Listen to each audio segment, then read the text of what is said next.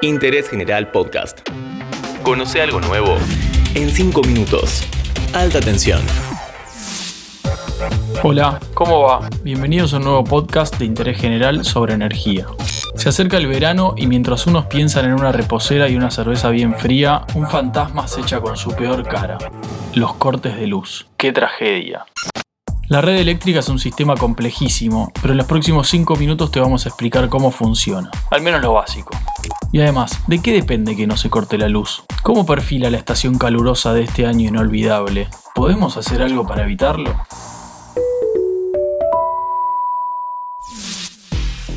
En una de sus primeras entrevistas como secretario de Energía de la Nación, el neuquino Darío Martínez fue demasiado sincero.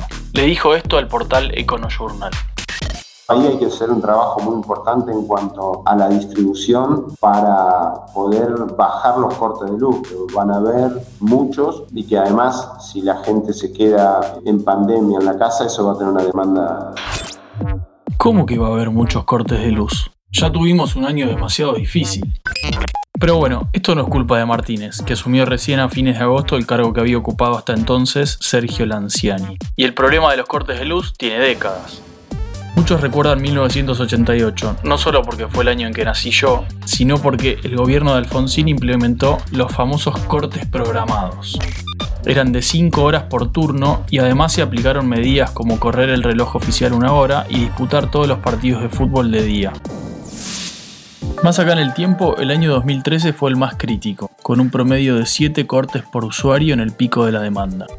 En 2016, cuando se registró el febrero más caluroso de la historia, casi 550.000 personas por día no tuvieron luz. ¿Por qué pasó y sigue pasando esto? Digamos dos cosas. Primero, aumentó mucho la demanda de electricidad. Pensá que desde 2010 hasta acá se vendieron más de 10 millones de aires acondicionados en Argentina, algo que de hecho hizo que cambiara el patrón de consumo. Antes el pico residencial se daba de noche, cuando la gente volvía a su casa. Ahora se da en las primeras horas de la tarde. Pero esto no sería un problema si se hubieran hecho las inversiones correspondientes. Algunos dirán que por culpa de las empresas, las empresas dirán que si las tarifas están congeladas, no se puede invertir. Vamos a profundizar en esto otro día.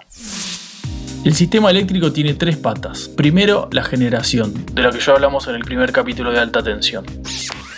La electricidad que producen las centrales térmicas de gas, las hidroeléctricas, las centrales nucleares o renovables, necesita ser luego transportada a los grandes centros de consumo. Ahí entra el sistema argentino de interconexión, que lo opera la empresa Transener, que está compuesto por estaciones transformadoras y líneas de alta tensión.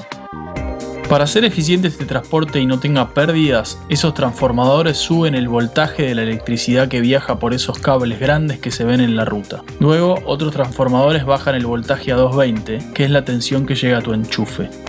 Esta es la tercera pata del sistema, la distribución.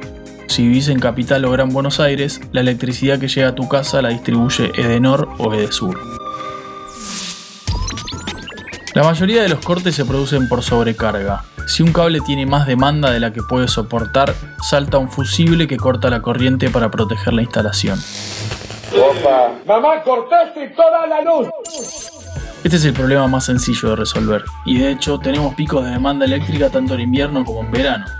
Lo que pasa es que a la sobrecarga se le suman las altas temperaturas, y así se pueden romper aislantes, conexiones y hasta transformadores, que requieren mayores trabajos y por supuesto más dinero.